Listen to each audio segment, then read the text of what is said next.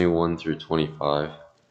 For you have been called for this purpose, since Christ also suffered for you, leaving you an example for you to follow in his steps, who committed no sin, nor was any deceit found in his mouth, and while being reviled, he did not revile in return.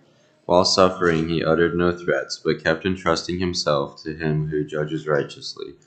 And he himself bore our sins in his body on the cross, so that we might die to sin and live to righteousness. For by his wounds you were healed. For you were continually straying like sheep, but now you have returned to the shepherd and guardian of your souls.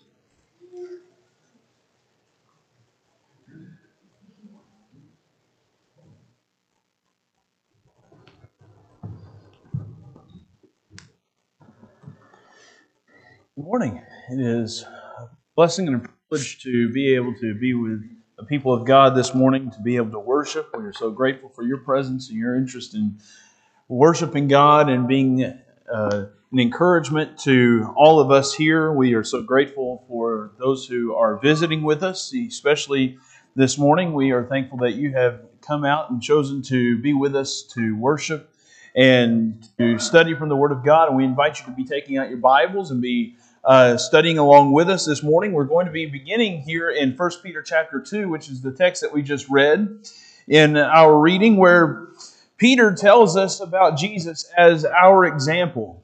And he tells us that he is the one that we should be following. We should be striving to emulate his example and how he we should be following in his footsteps. Sometimes we might sing the song Footprints of Jesus, and I think is a very apt song in which we should be trying to formulate our lives to be centered around Jesus. We should be striving to become more and more like Jesus in all of our behavior each and every day. And he tells us there in particular that Jesus went to the cross, he suffered, and he was he went through uh, brutal mockings and being reviled, and yet he did not utter any kind of threat in return he kept trusting God to deliver him. And he says in verse 24, in 1 Peter chapter 2, verse 24, and he himself bore our sins in his body on the cross so that we might die to sin and live to righteousness. That Christ went to the cross to transform us. He went to the cross so that we might change. That's one of the purposes of why Jesus died, so that we would not only follow in his footsteps, but that we could be changed. And in that sense, we could describe him as the author and the finisher of our faith. And one of the areas that Jesus exemplified that and is exemplar for us to look to, that we need to emulate, I think is seen very specifically in how he prayed. If we're honest with ourselves, we probably struggle with some of the spiritual disciplines like prayer and reading, study, meditation. Those are things that should be pretty basic to our life as a child of God. And yet, it is something that we probably struggle with to at least practice regularly or as regularly as we ought to. Sometimes our prayers, we feel as if they are heard by God. If they get no higher than the ceiling. They don't go anywhere. And that God has turned a deaf ear to our prayers. And if you've ever felt that way, then I want you to particularly pay attention to the lesson this morning.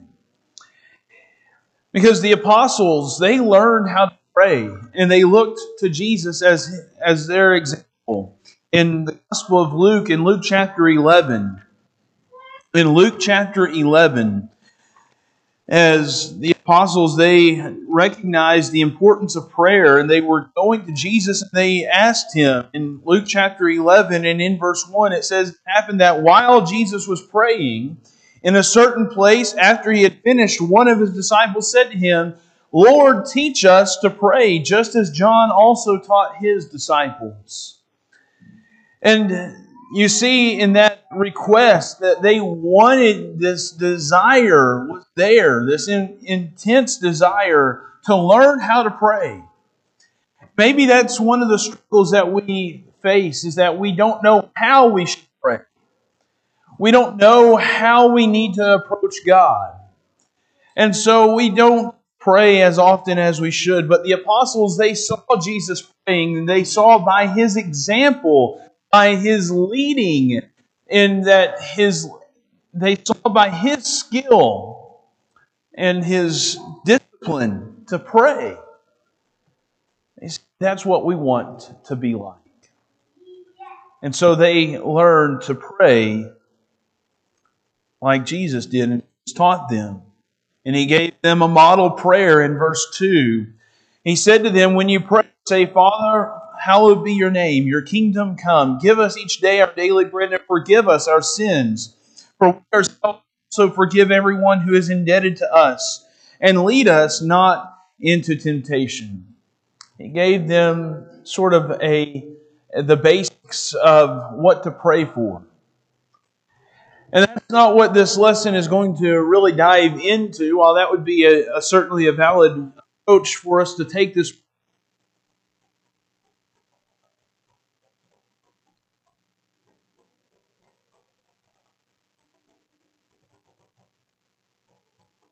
initiated this request. They saw Jesus praying and they said, We want that. And in the gospel accounts, you read about Jesus praying. Now, it's easy to skim over, it's easy to, to ignore, it's easy to miss some of the texts that talk about Jesus praying. But I want us to look at some of those passages this morning. so That we can learn something about prayer and the importance and the significance of it in our lives. So we want to take the same request that they had. We want to look to the example of Jesus, that we want to follow in his steps, just as Peter told us that we ought to. And so, what we first see is value in being alone.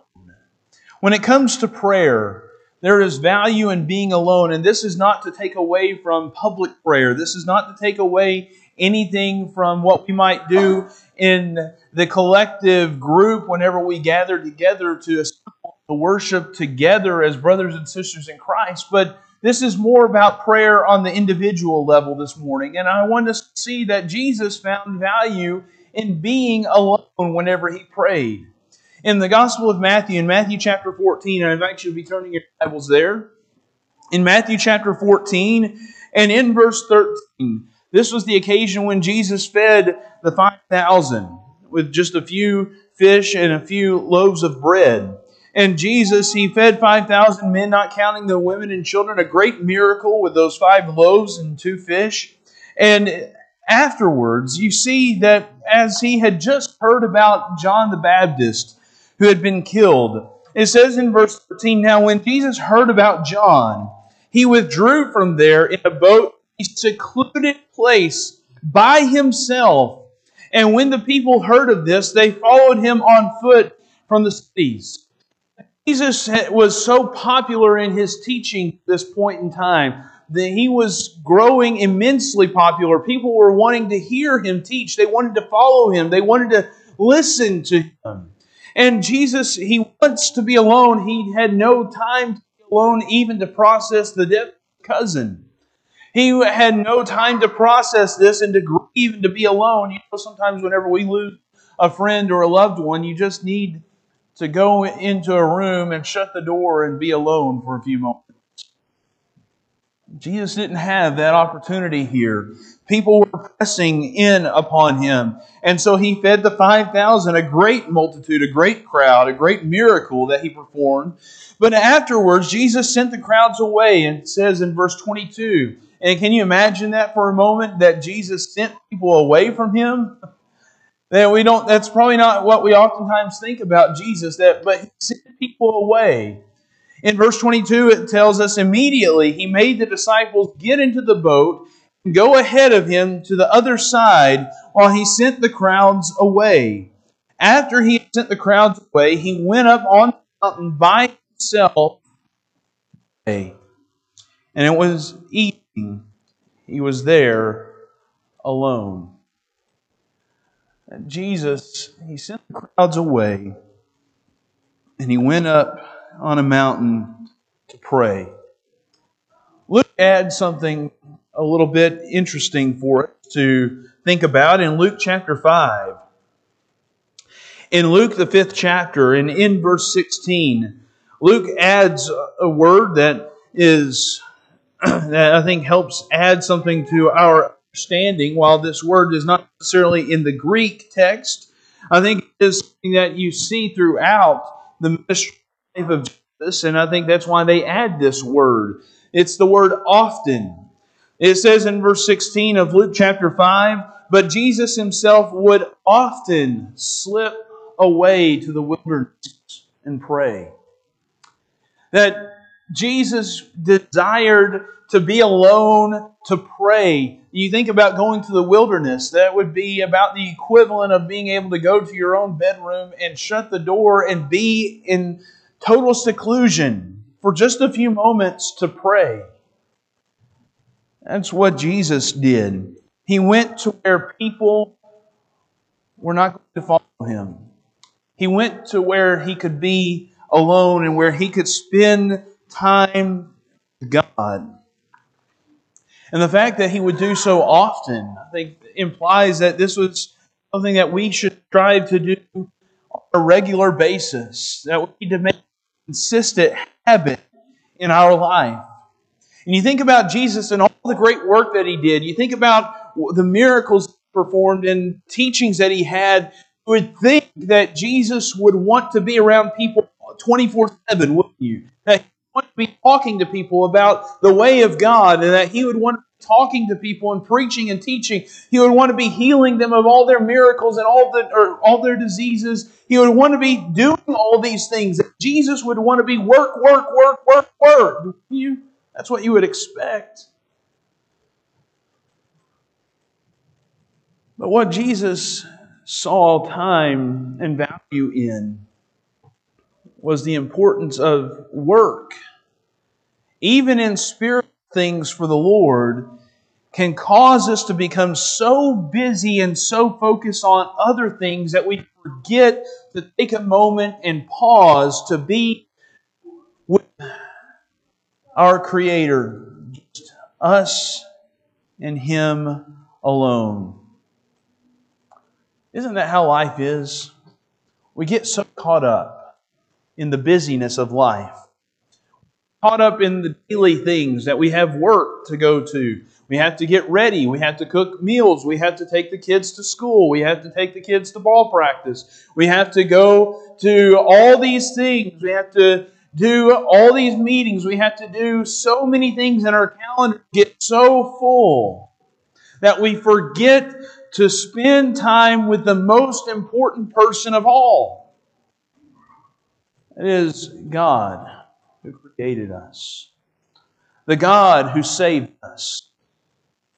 And Jesus, He found those moments, those times, even though it might have been difficult, even though people were wanting to hear Him teach and preach, they wanted to see the signs and the miracles. He found the time to escape that to be alone for a few moments, to spend time with his Father in prayer. You think about what Jesus taught in Matthew chapter 6 in the Sermon on the Mount. In Matthew chapter 6, eh, in Matthew chapter 6 and in verse 5, Jesus, he says, When you pray, you are not to be like the hypocrites, for they love to stand and pray in the synagogues and on the street corners, so that they may be seen by men. Truly I say to you, they have their reward in full. But you, when you pray, go into your inner room, close your door, and pray to your Father who is in secret, and your Father who sees what is done in secret will reward you. Jesus, he saw the value in shutting the door going to your room, going to your closet, going somewhere where there are no distractions, where you're setting aside and making this a distinction between all the rest of your life and the most important person, the, the source of your life. Jesus wanted us to see that distinction. And Jesus modeled prayer as a time for individuals to be alone with the Creator. And that, I believe, is why he tells us that we need to go and close our door and pray to our Father in secret. But then, a second thing, not only did Jesus learn the value in being alone, he also saw the value in putting first things first. You know, we're told that ever done some reading on some of the most successful business people, CEOs and uh, of companies and things like that, that one of the things that they do to be so successful is that they get up really early in the morning, like 4, 4.30, 5 o'clock up, and they're getting, they start their day. And many of the, the things that those successful people do is that they have said, and people have described it as they swallow the frog. Have you heard that phrase, that saying, where they, they the most painful thing out of the way first? They prioritize their day and they do the thing that they just would not be able to get done later. They do that first. They put that at the very first part of their day. They swallow the frog. Even though they don't look forward to it, they will put it at the very beginning to get the clutter out of the rest of their day. And with the example of Jesus, we certainly see him prioritizing things. It certainly seems that Jesus was a morning person, but he did not start with getting the clutter out of the way. He started with the most important thing that he could do. Notice in the Gospel of Mark, in Mark chapter 1, in Mark, the first chapter, Mark records for us about Jesus and his prayer life. In Mark chapter 1 and in verse 35, it says, In the early morning, while it was still dark, Jesus got up, left the house, and went away to a secluded place and was praying there. Jesus didn't start with, I don't think that was swallowing the frog. I think he was prioritizing what is the most important thing that I can do to start out my day? What is the most important thing that will help me throughout the rest of my day? Who do I need to put in my life? What do I need to be thinking about throughout the rest of my day? And so, what did he did, he got up early in the morning while it was dark, and he went and he found a time to pray. You probably look at me tell that I don't like really working out, but Kyle makes me do it. It's Kyle's fault. Past couple months, we've been getting up at five o'clock to go work out. It's not a brag. That's a uh, I don't know how he has made me do it. But what I came to realize is that that's the time that I need to get up and do it. Because if I don't do it at 5 a.m., I'm not going to do it at 5 p.m. Because everything else is going to get distracted or I'm going to find that I lose that time. And I need to go and do it then. Because that's an important thing for me to do to start out the rest of my day. I think that's what Jesus teaches us about prayer. That one of the most important things that you could do to start out your day is to go and spend a few moments alone with you and your God in prayer. You probably, especially if you're a parent, then you probably especially enjoy those moments early in the morning. Maybe that you can get up. If you get up before those kids get up running around the house to drink your coffee or your tea, and you can just spend time in the peace and quiet. You probably enjoy those moments and relish in those moments, don't you? Do you spend time in prayer? What are the first things that end up consuming our day? Maybe it's we get on our phone immediately and check the latest text messages or emails that we've gotten from people. Or maybe we check the news on TV and to find out the latest news about the, the most up to date foreign affairs or the most recent government shutdown or the impending shutdown, whatever doomsday kind of thing is going on in the government today. Or maybe we check the weather to know not only what is going to happen today, but what's going to happen on the weekend. We want to know those things, right? Do we spend time thinking about those things? Do we spend time focusing on our family, cooking breakfast, or planning meals in the mornings? Do we organize the schedule to get the kids off to school and off to practice and who to pick up who? And all of those things have to be done, no doubt. All of those are important things. But are we missing something important in our mornings, in our morning routines? Are we spending time like Jesus did in putting the first things first? Do we spend time with God first in the morning? Because those are all good things that we might have to do. It might be good to go work out at 5 a.m., but if we don't set aside time for God and spiritual activity at the very beginning of the day, then we are missing out on something that is going to affect us throughout the rest of the day. Because I would argue that if we don't think about God at the beginning of the day, then we're probably not going to have time to think about Him at the end of the day. And he's going to be just how, how I am when, when it comes to working out, that it's going to, he's going to get pushed off somewhere on the back burner. And Jesus shows us that we cannot afford to allow that to happen. Jesus shows us that we need to put first things first. Then finally, this morning, we see that Jesus shows us that we need to rely upon God in important decisions. Notice in the Gospel of Luke, in Luke chapter 6,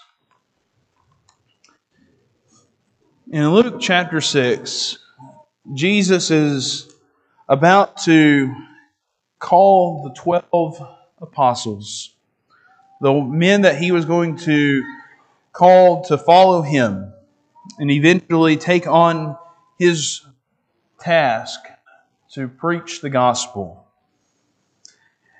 And it was the night before he was going to call Peter, Andrew, James, John, Philip, and Bartholomew, and Matthew and Thomas. It's the time before that, the night that he was going to, before he was going to call these men. We're going to preach the gospel to the house of Israel, ultimately be ambassadors to the whole world. Say that that was a monumental decision, a monumental point in Jesus' ministry and his life. That would be an understatement.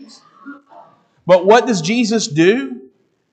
Before that, in Luke chapter 6 and in verse 12, notice what it tells us. Notice what Luke records for us. It was at that time that he went off to the mountain to pray, and he spent the whole night in prayer to God.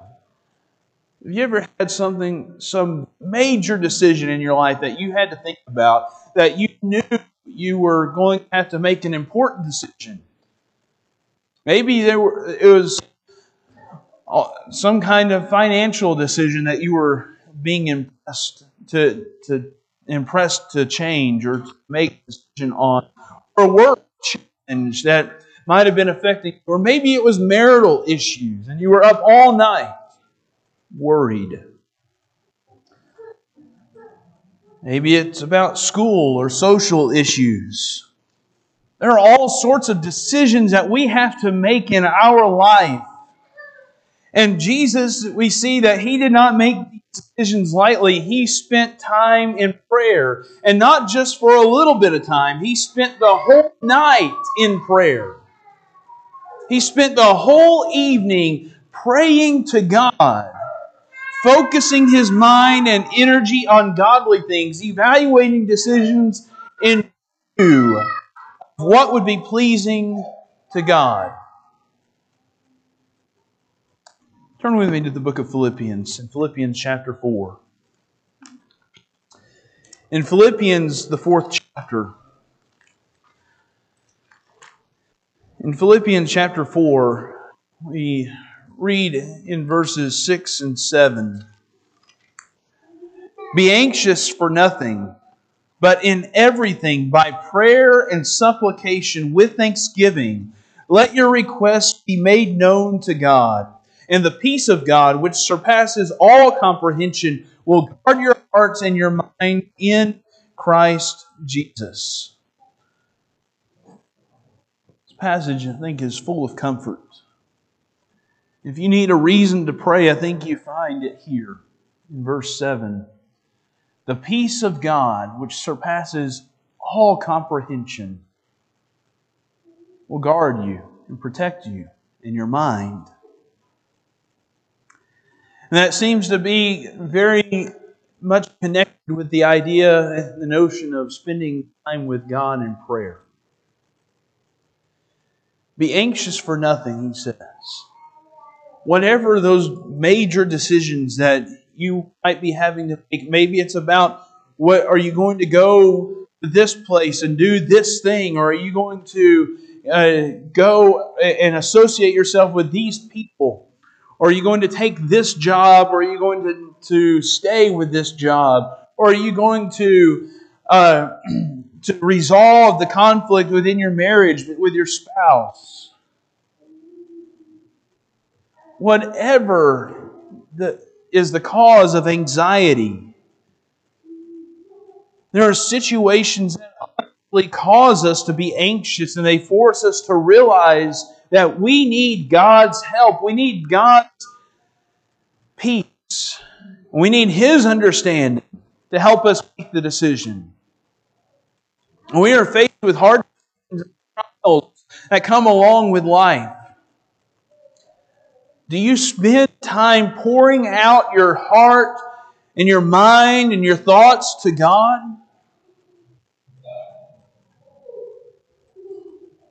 Prayer accesses the peace of God, which then provides protection for us. And while we may not get a direct answer from God and that we have a, a, dialogue or a conversation as if you and I were in the same room and able to talk face to face. Prayer has a way of tuning us in to hear God's message more clearly and, be, and to be watching more carefully for God's providential actions. Prayer has a way of like whenever you had to adjust those bunny ears on the to make sure you get the picture just right. That's kind of what prayer is for us. Everything else might kind of come in causing a lot of interference. There might be a lot of noise in our life. But whenever we spend time with the Lord in prayer, it tunes us in to being able to see God at work. It helps us hear what God has said in His Word more clearly.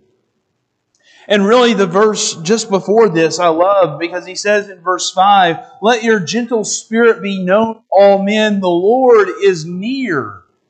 And I think I don't think that's talking about nearness of his coming and judgment, but that is talking about his nearness in our relationship with one another. I believe what Paul is doing is drawing from the Psalms in Psalm 145. In Psalm 145, you'll notice with there. In Psalm 145 and in verse 18, that it looks like Paul is nearly quoting this verse, where he says in Psalm 145 and verse 18, The Lord is near to all who call upon him, to all who call upon him in truth. That the Lord is with us, the Lord is near us. And prayer is a way that we can always Trust in God. Even when we are being tempted, pray to God. When things are going wrong in your life, pray to God. When things are challenging and you feel like giving up, pray to God. When things are going well, when things are going successfully for you and your family and your friends and your relationships with others, Pray to God. When things are going well at church, pray to God. When there are struggles with your people, with your spiritual family, pray to God. The Lord is near. He wants to pray to Him. And then that's when He says the Lord is near, then He follows that up with be anxious for nothing. Does. While prayer is not going to remove the sorrow that might be in our life, it may not remove the challenge that we face. What we learn is that prayer is not always about solutions and the answers to questions and problems. It is about leaving those things up to God. I think that's incredibly important for us to understand.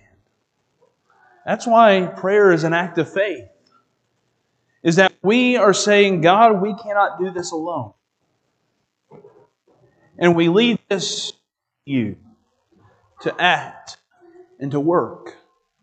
We trust in you and that this will be accomplished in your time. And what is the reward? What is the benefit? God gives us His peace, gives us a measure of comfort, knowing that He is involved in our life and that He will give us protection and guardianship through the trials. Prayer is so critical. And even in the moments when Jesus had major decisions he prayed. There's a great lesson there for us. And Jesus not only offers clear and precise teaching of the importance of prayer, he teaches us how we need to pray. But think more importantly, he shows us how to pray. And if we want to live like Jesus lived, if we want to model our life to be more like our Savior's, then prayer needs to be a part of our life. It needs to be an important part of our life. Even when Jesus was being nailed to the cross, prayed. In the greatest hour of trial, in the greatest pain and the greatest affliction that he had ever endured, even when he was being mocked, ridiculed, when people, his own close companions, the apostles, when they abandoned him and left him, Jesus still found time to pray. When he uttered the words, Father, forgive them, for they know not what they do. Because Jesus, He came here with a mission. He came here to save souls. And he went to the cross and shed his blood so that you could have the hope of eternal life. You could come into contact with the blood of Jesus and have redemption. That if you would believe in him as the Son of God, if you would confess faith in him, if you would repent and turn away from your sins, if you would be baptized in water, you can have your sins washed away. Coming into contact with the blood of Christ, you can be added to the Lord's church. He's willing to save you, He's willing to forgive you. Jesus shows us that. He desires for all to come Him. Perhaps it is this morning that you have never named the name of Christ and have never put him on in baptism, and we would have no greater joy or pleasure than to become a Christian. By coming to the waters of baptism, coming in faith, help you become a child of God today. But perhaps it is that you have made that choice in the past to become a Christian and that you have fallen away. Maybe you've turned back to the world and you've allowed sin and temptation to overcome your life, given your loyalty and allegiance to Satan and to the world and not to Christ, will you not change and repent? Come back to Him. Repent before it's eternally too late and pray that God will forgive you. We're here to help you and encourage you and do whatever way do whatever we can to help you make things right with the Lord. If we can help you this morning, would you come now as we stand and as we sing?